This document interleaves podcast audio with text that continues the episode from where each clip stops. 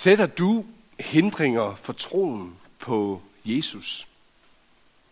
Gør du det mere svært at tro, end det i virkeligheden er? Prøv lige at tænke over det i 10 sekunder.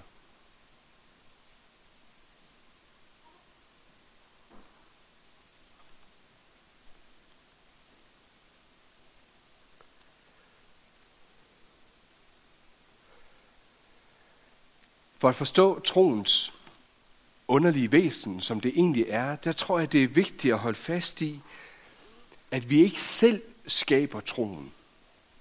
Men det er Gud, der skaber troen i os. Han skaber ud af intet. Det er allerede noget forunderligt. Han skaber ved sit ord magtfuldt. Det er faktisk også noget forunderligt. I den forstand så er at tro egentlig noget ganske unaturligt. Selvom vi måske nogle gange kan synes, at det at tro, det var det mest naturlige i verden, fordi det er derfor, vi er kristne, derfor vi måske går til gudstjeneste, det er derfor, vi lever, som vi, som vi gør. Men det at tro er egentlig noget unaturligt i sit væsen. Det betyder også, at hvis vi tilrettelægger det at tro på egne betingelser eller på vores egen formåen, så står vi i en meget stor fare for at gå skævt at det at tro. Så retter vi fokus de forkerte steder hen. Og jeg tror, det er ofte det, når vi gerne vil tro, der kan være med til at gøre os trætte, for vi ser ikke nok. Det er det, der kan være med til at gøre os opgivende, for der sker jo ikke noget. Det betyder også, at det måske ikke altid kommer til at handle så meget om at gå op i selve troen. Hvad er troen egentlig for noget? Men at det kommer til at handle om, han har sagt, min egen tro. Det handler om, hvordan jeg tror mere end det at kunne søge Jesus, lytte til hans ord. Og her tror jeg ofte, at der er nogle kryds, der kommer ind, og hvor det faktisk ikke bliver til en hvile for os, at Gud skaber troen ved evangeliet. Vi kan sætte mange hindringer op som øh, mennesker. Jeg har tænkt mig at prøve at liste nogle stykker op. Jeg ved godt, sådan noget med kategorier, det kan ramme lidt ved siden af, og der er sammenfald og meget andet, men måske kan du være en af dem, der føler dig ramt i noget af det her. Hvis nu vi begynder et sted, så kan det være med ateisten, som vil fornægte troen på, at Bibelens Gud findes. Som ateist, så indtager man en holdning, der er baseret på viden og sund fornuft, vil man i hvert fald hævde. Og herfra, der indtager man så sit verdensbillede. Det fylder meget i Danmark, synes jeg, i de her år. Det er næsten ind at være sekulær, at være ateist og have den her bevidste holdning, som nærmest, jeg blev til en tro for en. Nærmest religiøs. Og det er måske noget af det underlige ved ateismens væsen, synes jeg, især i de her år at øh, ateismen kommer til at øh, udtrykke sig som en trosag. Man kunne måske sige det sådan, at afvisning og fornuften bliver en hindring for at tro. Så er der agnostikeren, der vil udtrykke sin usikkerhed. Det er helt sikkert, der er mere mellem himmel og jord. Det er nærmest sådan en god dansk frase at kan sige, der er et land derude. Jeg ved ikke helt, hvad det er. Måske findes Gud, måske findes han ikke, måske er det noget andet. Det kan blive meget diffust, eller det kan måske også bare være, at jeg ikke selv er nået frem til at være overbevist om, at der findes noget, selvom det måske er muligt. Og det kan jeg så gå og slås lidt med i mig selv. Fordi hvem kan egentlig opnå sikkerhed omkring det overnaturlige? Begrænsning, usikkerhed bliver en hindring. Så kan der være den søgende, der kan have mange forskellige, der, der kan have flere forskellige forestillinger om, hvad tro egentlig er. Og man kan måske til tider synes, at Bibelen bliver sådan et lukket land. Selvom man måske ønsker, at den skal åbne sig. Sådan kan jeg opleve det også i vores menighed. Gode, dejlige mennesker, der er på vej ind i troens vandring, gerne vil tro, gerne søge Jesus, Men Bibelen kan også opleves som en, et lukket land. Eller hvis man sådan skal aflæse troen hos andre kristne. Man kan måske komme til gudstjeneste her, så ser man lidt på, hvordan lever de, hvad er deres holdninger, og det fra den ene til den anden. Og vi kan jo tolke troen, som vi vil, og hvordan skal man egentlig aflæse, hvad en god tro er, hvis man bare ser på menigheden i Aarhus Bykirke. Der er egentlig ikke noget at sige til, at måske nogen i deres søgning kan blive forvirret, selv efter en gudstjeneste her, eller når man går sammen med kristne. For hvis troen er noget fast og giver et liv, og det her liv bliver så diffus, hvad vil det så sige at tro? Man kan måske også synes, man gerne vil søge på en bestemt måde for, for at finde en form for bekræftelse af, hvad det vil sige at tro, eller finde en livsramme, en tolkning. Og så kan man måske nogle gange blive overrasket af, hvis det hele af livet bliver vendt på hovedet. Det, at troen er ubegribelig, det kan også blive en hindring for nogen. Så kan det være den tvivlende. Den tvivlende, der kender til Gud. Måske er vant til at læse i sin, sin Bibel og, og høre Guds ord udlagt. Kender til Gud og tror, men fanges ofte ind af alt muligt forskellige, der kan være med til at rejse forskellige tvivlsspørgsmål. Måske ligefrem nogle gange helt det grundlæggende, om Gud egentlig findes, og hvordan måske en masse praktiske forhold i mit liv egentlig går op, når jeg skal forholde mig til Guds ord. Og for nogen, der kan det at være i tvivl, eller det at have tvivl, det kan måske næsten ja, blive tvivlen i sig selv, når kristnivet ikke logisk går op. Når Gud, sådan kan måske have forestillingen, egentlig må handle sådan og sådan, men så oplever man egentlig, når man selv synes, man skal aflæse det, at det hænger faktisk ikke sammen med, hvad jeg havde forventet. At man kan nærmest sige, Guds logbog, som jeg gerne vil aflæse det, det svarer ikke til det, jeg havde regnet med, til Guds konkrete, konkrete og reale handlemåder er noget helt andet. Jeg tror, at det kan være en situation for flere, at man sådan har låst sig selv fast i en bestemt måde, Gud han vil svare mig på, eller Gud han vil handle på, eller når noget rammer i mit liv, så er det den her måde, at tingene skal føres videre på, eller jeg skal komme igennem det på, og man kigger bare her. Og så sker det måske egentlig her. Men man ser det ikke, fordi man er låst fast i blikket. Og midt ind i det, så vokser tvivlen. Frem for måske at søge roen, søge stillheden, søge tilliden i, hvordan Gud faktisk er og svarer. Man kan, som Jesus også er inde på det i dag, søge mere efter tegn, efter det, der bekræfter. Så man kommer til at basere troens liv mere på erfaringer og følelserne. Og når det så udbliver, ja, så får det gøde til tvivlen. Så de mange spørgsmål og optagethed af ens egen tro, det kan også gå hen og blive til hindring.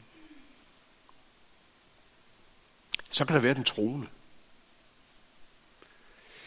Når jeg definerer den troende i en kategori her, så, så tænker jeg på, på en person. Jeg kan starte med mig selv, som egentlig ønsker at leve tillidsfuldt til øh, Gud, og alligevel kan man også komme til at sætte hindringer op. Troens liv kan komme så meget i fokus, at man glemmer troens egentlige indhold. Jesus. Det kan komme til, selvfølgelig i al fromhed. For det er jo det, der er det vigtige. I al fromhed. Og handle mere om mig, om mit tjenesteliv og min måde at leve troen ud på. Det kan også være, at der er nogle bestemte traditioner og nogle bestemte regler, man kan sætte op, som man kæmper for at overholde, for at kalde sig en egentlig troende. For man ved jo godt, at alle de andre, de kigger på en. Måske kan det også være sådan et underligt system, der kan vokse frem indvendigt. At man egentlig også gør det, fordi man forventer en slags belønning, at hvis nu jeg lever sådan, og hvis jeg nu lever i den her tillid til Gud, så når noget rammer ind i mit liv, så har Gud og jeg en særlig aftale, og han vil særlig også være god ved mig. Og hvis nu alligevel noget sker i den her syndefaldsverden, som overrasker mig, så vil man straks tænke, Gud, hvor var du henne? og al anklagen ligger på Guds side. Det kan der være god grund til, at der skal være plads til. Men man kan også komme til at holde sig selv fanget og fast her, så det kan gå hen og blive en hindring for troen. Det kan måske også være forhold i ens liv, der gør, at man ikke synes, at man kan kalde sig rigtig troende. Det kan man måske leve med i, i flere år. Og det er med til at holde friheden, søndernes forladelse, som, som sætter fri og troens egentlige liv på afstand, fordi man ved, der er det her i mit liv, der adskiller mig fra Gud, og jeg har ikke fået gjort noget ved det.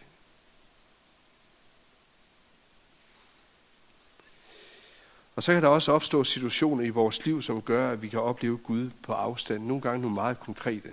Skal vi tage to, som dem vi hører om i dag? Så den ene med en alvorlig sygdom, og den anden, hvor døden rammer pludselig ind i, i hverdagen.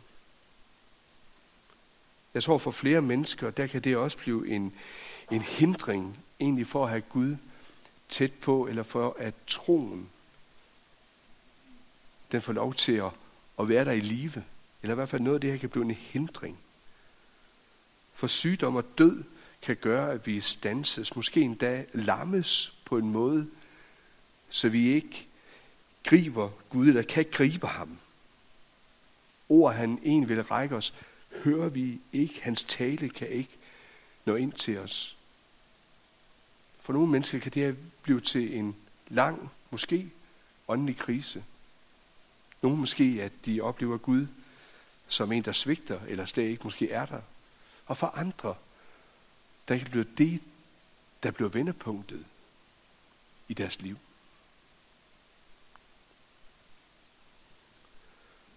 Og så står vi her med to personer i dagens tekst, eller hvad for de to, vi hørte nu her, som jeg tænker rummer flere af de her skikkelser eller kategorier, eller hvad nu man vil kalde dem, som jeg har prøvet at line op.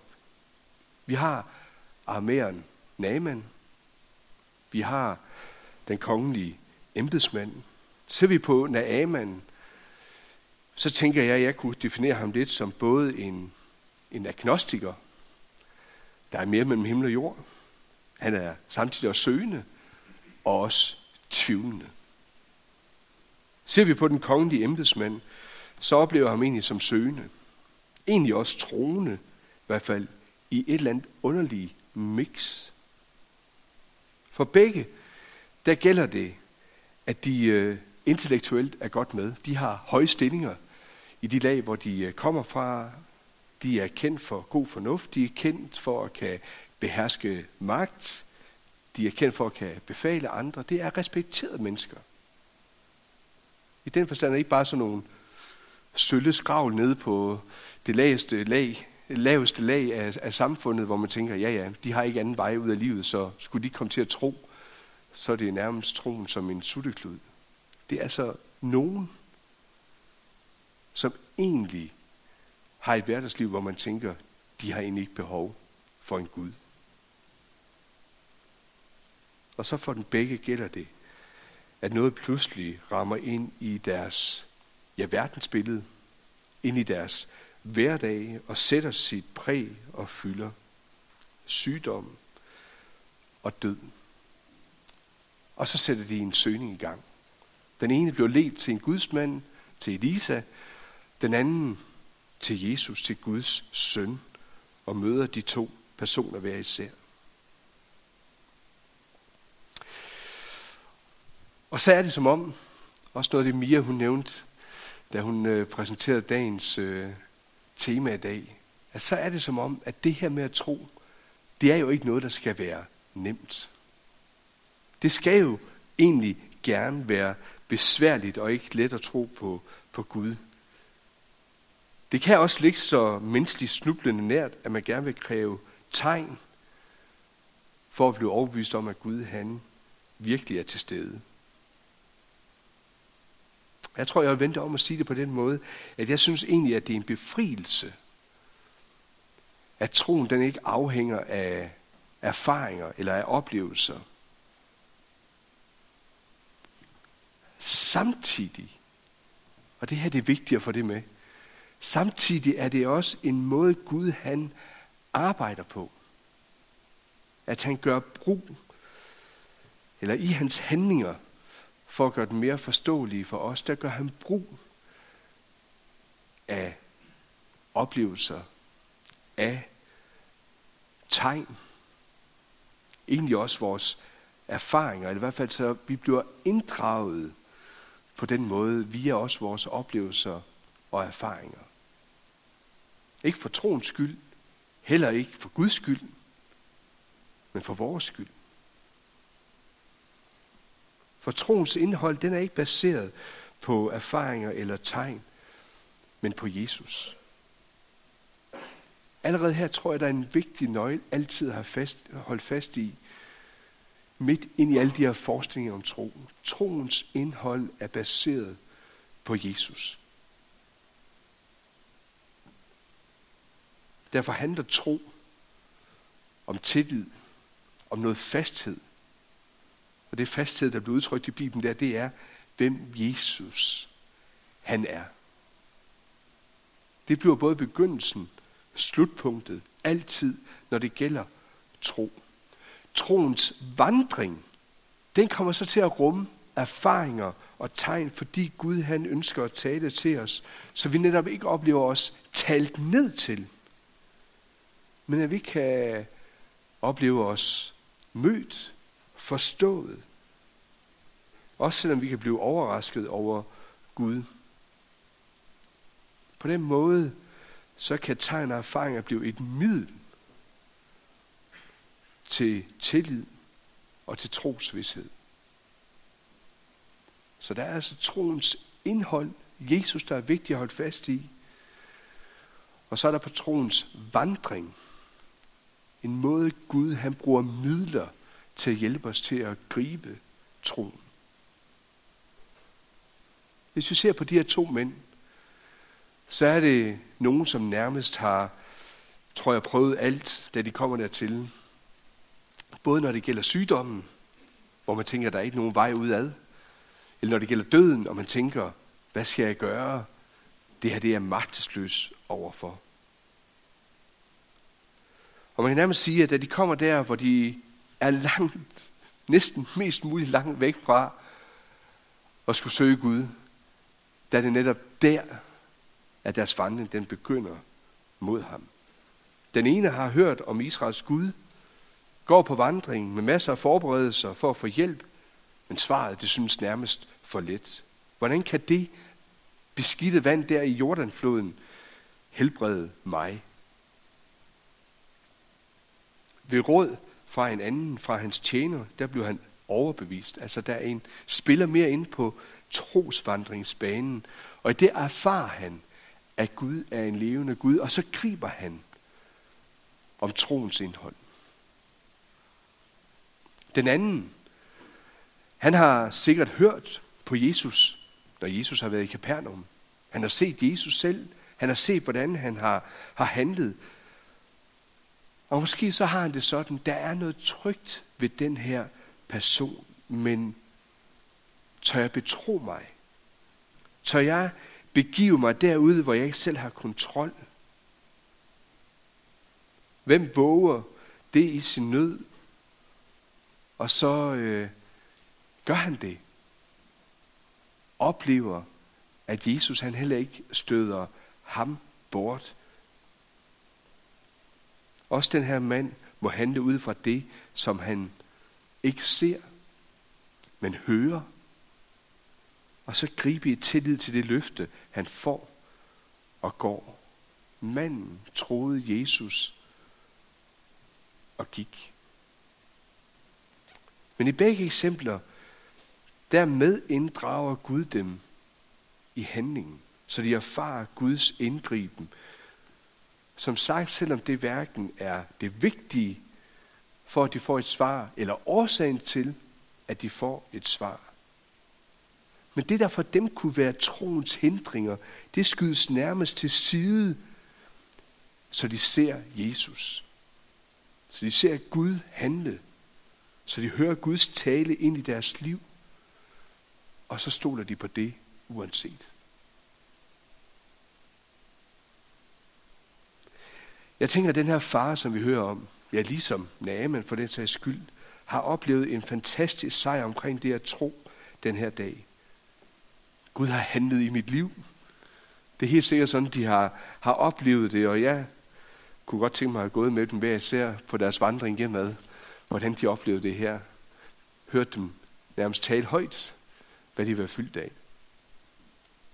Vi ved, at Naaman han øh, tager hjem med troen på Israels Gud.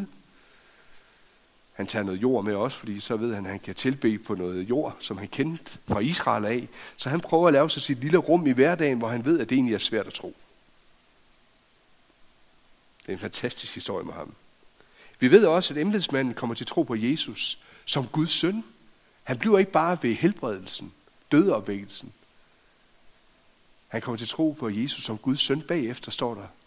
Og hele, både ham og hans husstand, jeg kom til tro.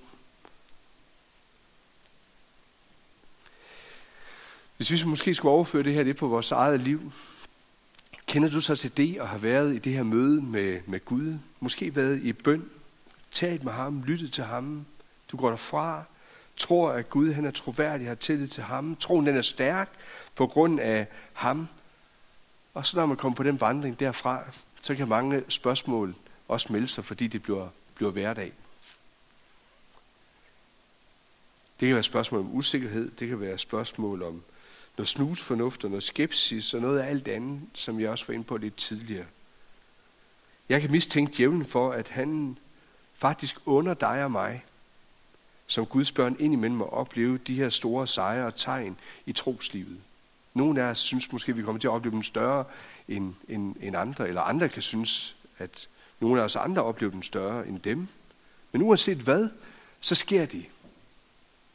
De sker for, at de kan bekræfte, at Gud han er til, og for at vi kan have tillid til ham. Og så kan vi få sådan en forventning om, at sådan skal det egentlig gerne være altid. Det er jo egentlig sådan, det er den rigtige måde, at Gud svarer på, når det er stort. Og jeg tror nogle gange, at vi også egentlig kan have brug for det her i syndefaldets verden, hvor vores tillid til Gud hurtigt kan blive udskiftet med tillid til, til mig selv, til det, jeg gør i troens liv, til mine penge og muligheder, og hvad der nu ellers er mit. Jeg kan falde for fristelsen til at ville styre selv og have kontrol over begivenhedernes gang. Den her kamp, den elsker Satan. For så er den åndelige slagmark i fuld gang. Og så kan tilliden til Gud formindskes.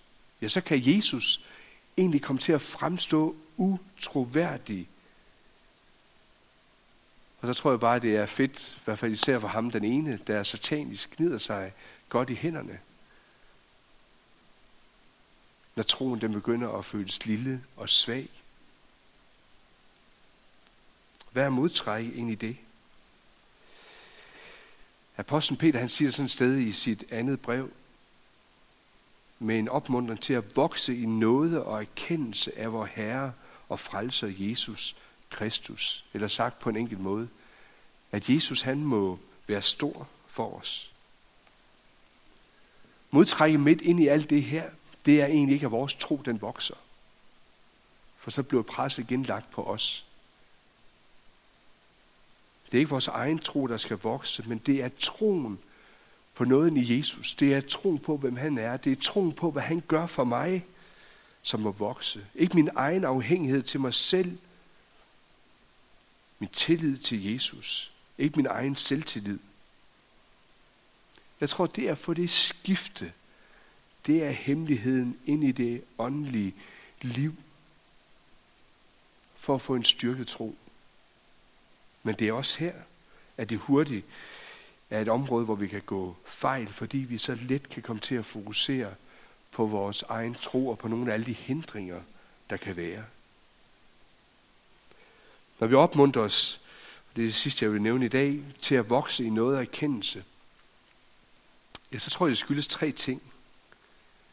Det er altså for det første, at troen på Jesus ikke skal blive en tro på ens egen tro og ende i vildfarelse. Troen kommer af det, der høres. Så der er en grund til det. Det er også, at troen den ikke skal blive træt, og dermed aftage fra at have både et ret fokus, men også en, en rettet målrettighed mod Jesus. Troens fokus og mål er Jesus. Og så også for det tredje, at vi skal vokse i noget af erkendelse, at vi hele tiden holdes beskæftiget med at gøre det rette, så vi ikke giver plads for dogenskab og ligegyldighed i troslivet. At vi har en tro virksom i kærlighed. Og her tror jeg, det er vigtigt, at vi har gode tros medvandrere, ligesom Naaman havde en tjener, der lige sagde lidt til ham. Den kongelige embedsmand havde nogle tjener, der kom og fortalte lidt til ham, og han kunne komme hjem og dele med sin familie. Det er vigtigt, at vi opmuntrer hinanden til at lytte til forkyndelsen, trofasthed omkring Guds tjenester i klynger og andre steder, så vi hører og fyldes på. At vi deler vidnesbyrd i menigheden. Det er ikke altid så tit, vi er sammen alle sammen. Vi er det, når vi er lejr ved en sommerfest. Vi har det her om nogle uger til årsmøde og menighedsfest, hvor det også bliver mulighed for at dele vidnesbyrd med hinanden, men også når vi ellers bare er sammen. Det tror jeg ikke, vi må tabe værdien af, heller ikke i, i vores menighed. Eller det at tale med hinanden. Der er ingen af os her, der er verdensmester i at tro. Og det at leve med både den åbenhed og sårbarhed, det kan være en hjælp både for en selv og for andre. Og synes man nogle gange, at jeg kunne godt tænke mig det endnu mere fortrolige rum, så står vi præster også til rådighed med samtalen med sjælesorg, og der er andre i menigheden, der også vil stå til rådighed der, eller, eller det at bede, både selv, men også ligesom i dag ved gudstjenesten, nogen, der gerne vil hjælpe dig, be sammen med dig, be for dig. Det er at læse i bøger. Det er en af mine gode tanker, synes jeg selv, at vi har det bogbord hernede. Det er i hvert fald en direkte opfordring til at købe gode bøger. Læs dem. Læs noget om det, der kan være med til at styrke din tro, så du får fokus væk fra noget af alt det, der kan forstyrre dårlige serier i fjernsyn eller nettet, eller hvad ved jeg. For læs noget, der giver substans. Søg undervisning. Der er mange ting have gode medvandrere, der er med til at fastholde også erfaringer, tegn, alle de der andre ting, der kan spille ind for troens indhold. Jesus må blive stor. Gud han er god og troværdig, og han skaber ud af intet. Det synes jeg er en dejlig sætning. Især når jeg kigger ind i mig selv på, hvordan det er at have en stærk tro. Han skaber ud af intet. Han skaber ved sit ord. Det gør han også ind i dit og i mit liv. Derfor kan vi have tillid til ham, tillid til hans løfter, både nu og dem, der rækker ind i fremtiden og evigheden. Derfor er det ikke hverken tåbeligt eller et udtryk for naivitet at have tillid til ham og tage ham på ordet. Tør du det? Ære være faderen og sønnen og helligånden, som vi begyndelsen så nu og i al evighed. Amen.